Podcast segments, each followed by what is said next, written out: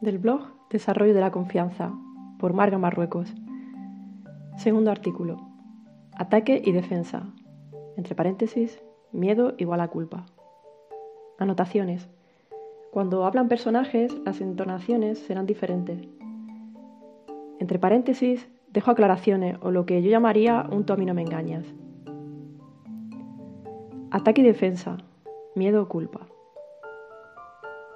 La amenaza aparece en nuestra vida como por arte de magia, como si tal juego fuera ajeno a nosotros, como si no hubiera una anterior decisión subconsciente adherida, lo que más adelante llamaremos irresponsabilidad, miedo y culpa. Parejas que conviven y dudan sobre el otro hasta neurosis pasadas por alto como normales.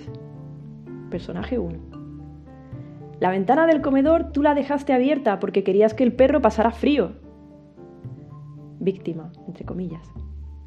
Personaje 2. ¿En serio que piensas eso de mí? Entre comillas. Víctima va victimario.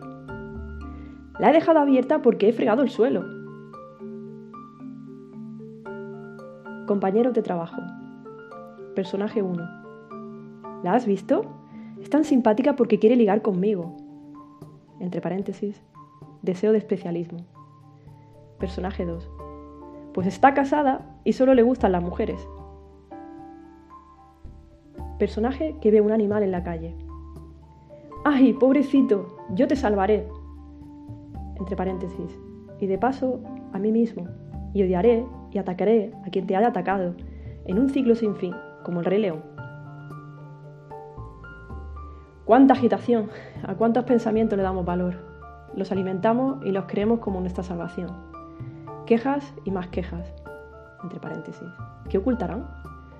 Si hasta crees que el perro te mira mal.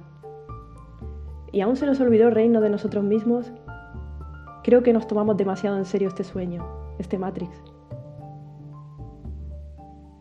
Estoy cansada de esta casa, de los niños y de los gatos. Venga a pedir de entrar y salir. Pero bueno, ya mismo el universo me dará otra cosa, que yo confío. Entre paréntesis. ¿Confías? Que me lo apañe otro, que revisarme es como ir a mirar la cuenta del banco, desagradable. ¿Cuánto tiempo pasas enfadado, deprimido o exageradamente feliz? Ya te creíste lo que te cuentas tus pensamientos, ya interpretaste bajo tus deseos inconscientes. Puedo demostrarlo con mi propia experiencia, porque a mí me ha pasado.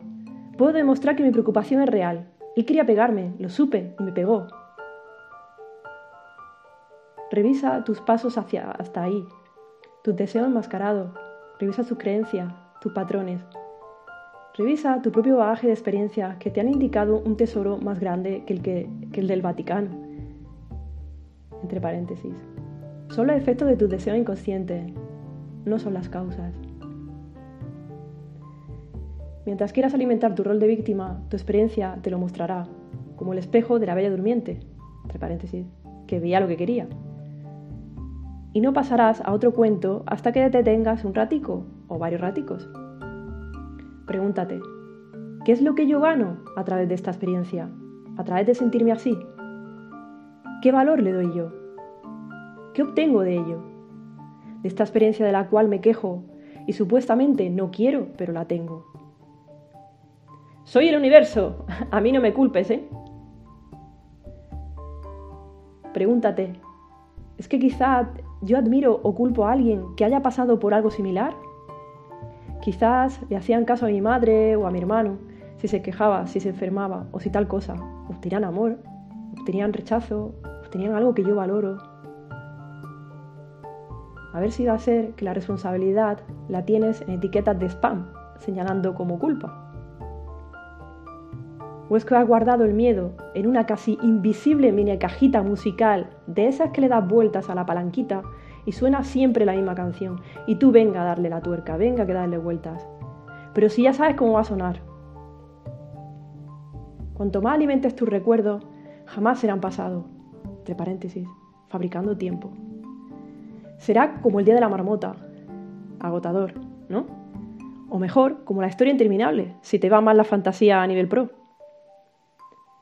Si en el tintero tienes ese mejunje de colores como esperas pintar claros, nítido, Tienes que optar por limpiar el tintero antes, limpiarlo tan a fondo que descubrirás que había un único color dentro de él, un color que te dejará en paz, como cuando se quitan los tacones la vecina de arriba. Ese color que es mejor que el olor a limpio de las sábanas cuando las lavaba mamá. Ese color que anhelabas porque en tu intuición ya sabías que estaba ahí, contigo.